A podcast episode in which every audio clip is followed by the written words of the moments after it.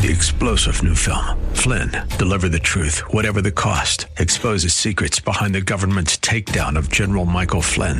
Flynn knew what the intel world had been up to. He ordered the first audit of the use of contractors. This set off alarm bells. He told the truth. He was the most dangerous person for Donald Trump to hire. They had to get rid of Flynn.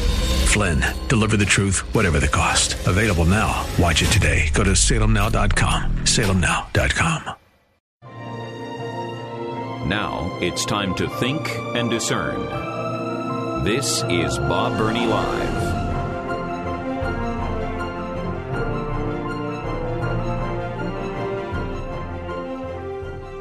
Welcome to Bob Burney Live. It is the 5 o'clock hour on a Friday afternoon, Friday evening. And my telephone number is 877 Bob Live, 877 262 5483. Um, I've said this many times before, and I repeat it often because it bears repeating. It is extremely important that you and I have a solid theology of suffering. We must have a solid theology of suffering because there is so much false doctrine out there, even in the church. The uh, Word of Faith people, the prosperity gospel, present an absolutely unbiblical theology of suffering. Uh, to them, when you suffer, God is either punishing you, uh, you've done something wrong, or you just don't have enough faith. The only reason you're suffering. And if you will speak words of faith, you can create your own reality and you won't suffer anymore. That is complete heresy, folks. And it is so easy to prove. Okay? It is so easy to prove this is not advanced level theology. If that were true, if you just had enough faith and spoke words of faith, the uh, word of faith people believe that that faith is a completely separate force that you can use and even God uses. It's not faith in God, it's basically faith in faith. And you use this faith to combat disease, illness, sickness, poverty, et cetera, et cetera, et cetera. All right, now,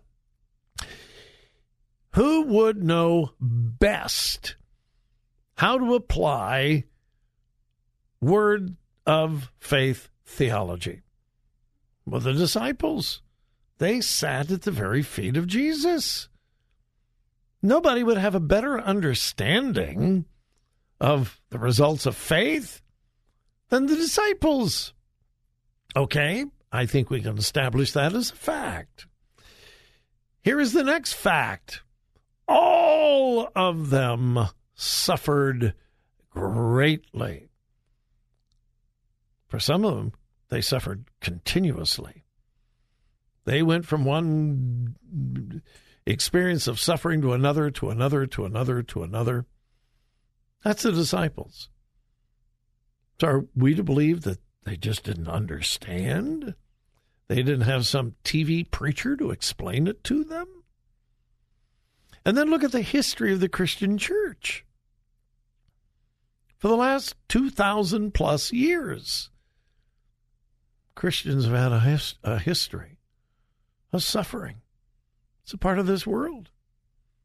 And we need to understand why we suffer. That's why I say we need a theology of suffering because none of us are exempt from suffering. None of us.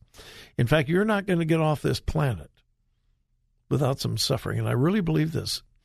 If you read the biographies of the great men and women of God through the centuries, you have to come to this conclusion God chooses his choicest saints to suffer. Often, suffering is a mark of God's pleasure with an individual and God's choice of an individual. He only chooses unique, special people to suffer. That's true. Now, why do, why do I bring that up today? And I want to be very, very careful. And I mean very, very careful not to criticize this pastor. Uh, but I but I do I, I want to I want to make some observations.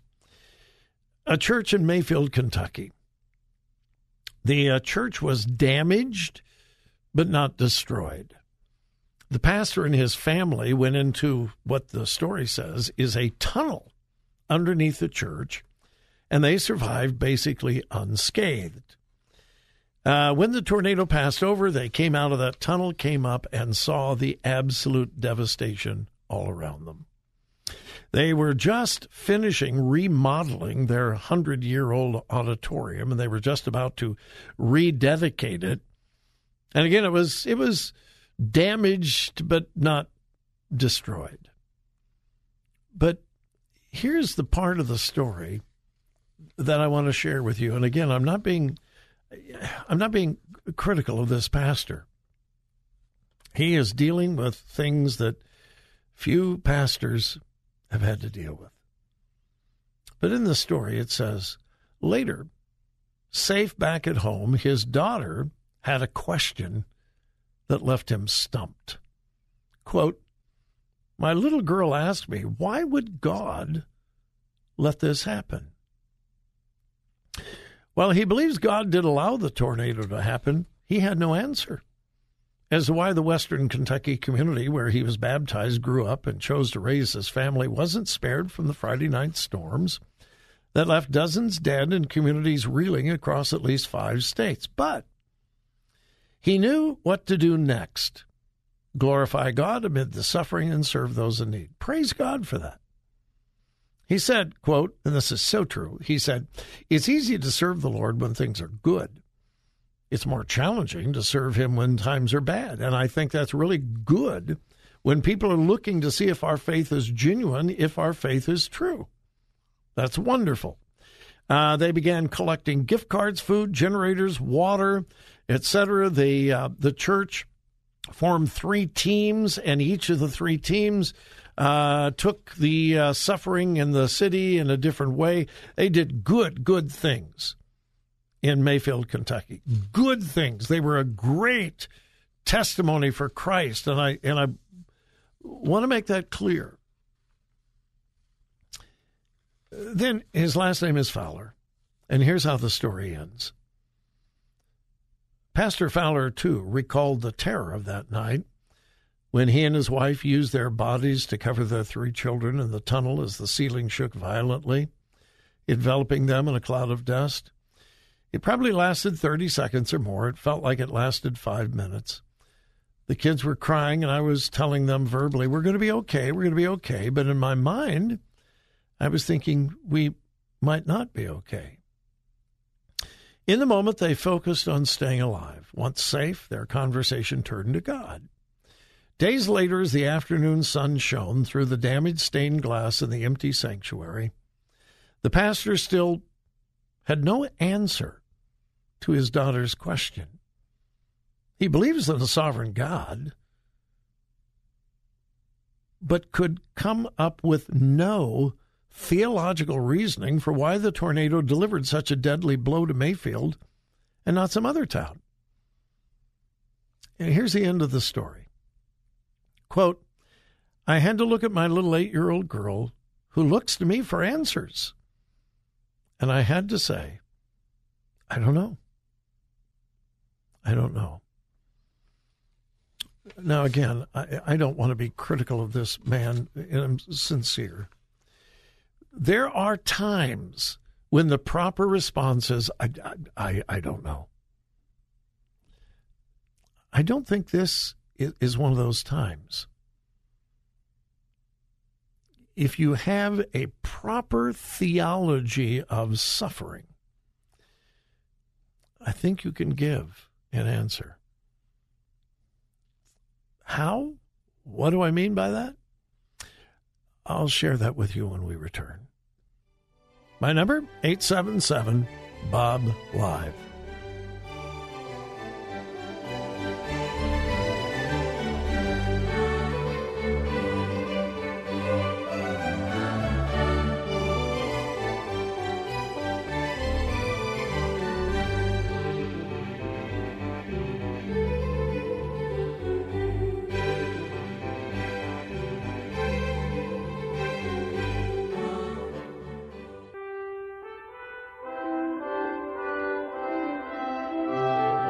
This is Bob Burney Live.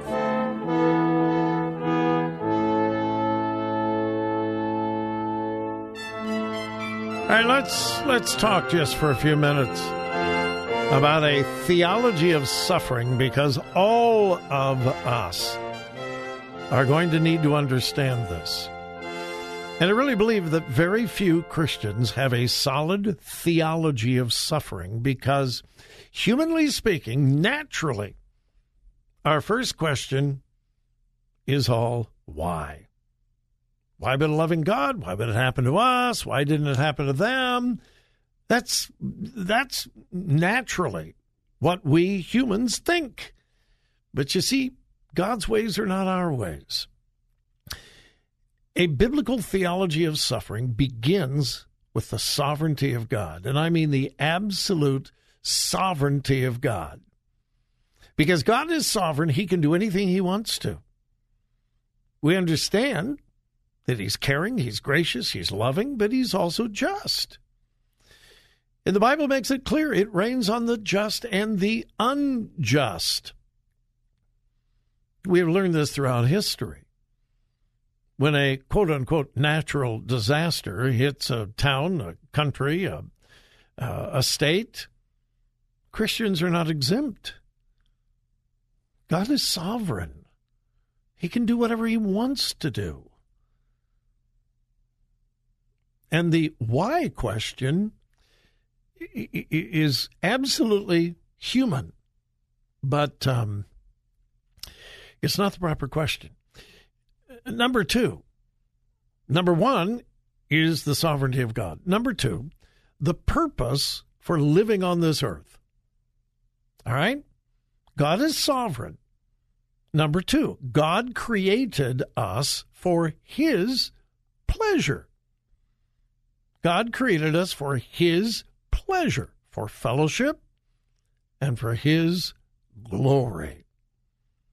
He created us to bring glory to Him, to honor Him, to serve Him, to obey Him.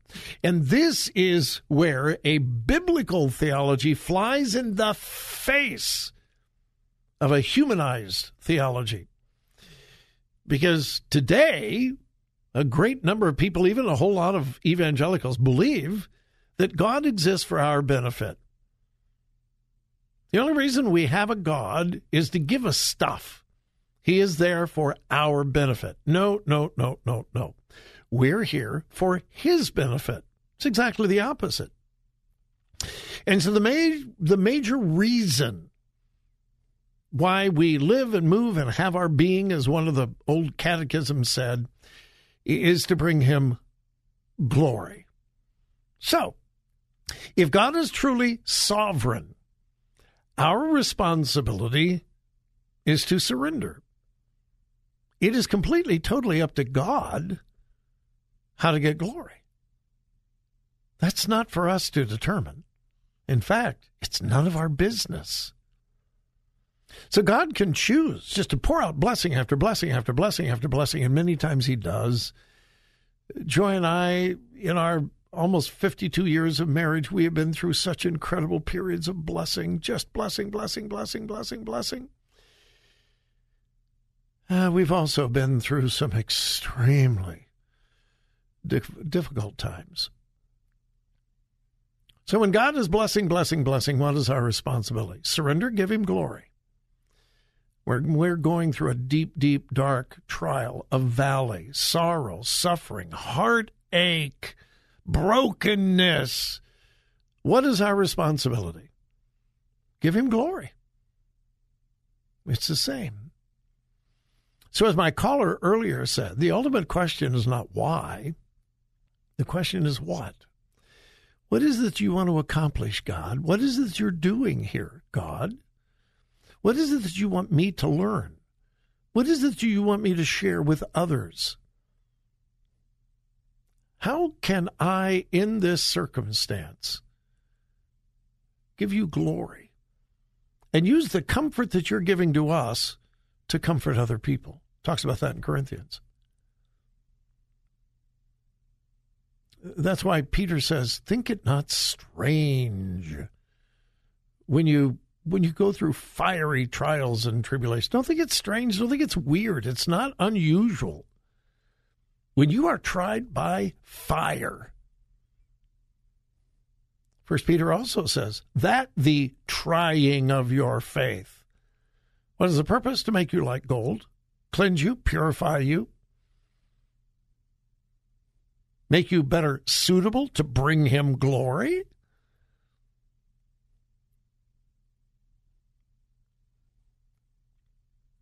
The history of the earth, the history of the Christian church, is filled with illustrations of people suffering.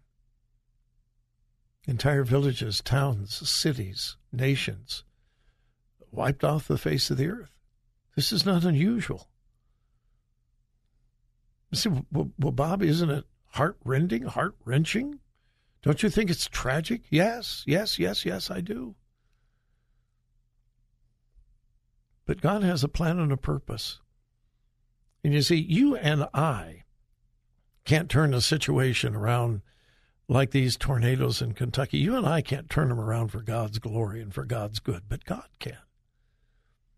And He will. And so I wish this pastor Fowler, instead of just telling his little girl, I don't know, I don't have an answer.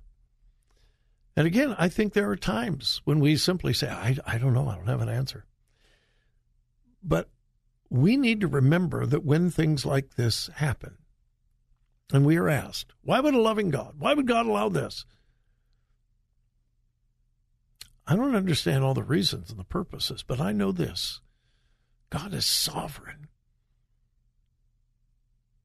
And He has chosen us to go through this so that we might give Him honor and glory and thanksgiving, and we will surrender to the plan of God to mold us, to shape us, to make us more like Jesus, to burn away the dross, to rise the imperfections to the surface, so that the Holy Spirit of God can sweep them away, so that we become more like Jesus. The people in Kentucky who know Christ are going to have an incredible, incredible opportunity to be the hands of Jesus, the feet of Jesus, the mouth of Jesus, the eyes of Jesus. They're going to have a wonderful opportunity to minister in a way they've probably never ministered before.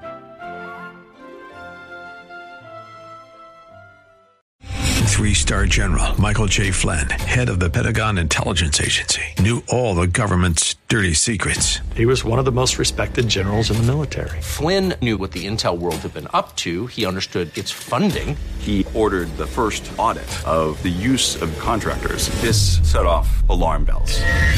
The explosive new documentary, Flynn, Deliver the Truth, Whatever the Cost, and covers the facts behind this scandal. Flynn told the truth. He was the most dangerous person for Donald Trump to hire. I find out the worst enemy that I'm going to face in my life is right here in America. They took my assessment and they wanted me to change it. And I was like, I'm not changing it. They had to get rid of Flynn with in depth interviews, archival footage, and never before seen personal records of the man behind the headlines. I just felt like I was drowning. Flynn, deliver the truth, whatever the cost. Available now. Watch it today. Go to salemnow.com. Salemnow.com.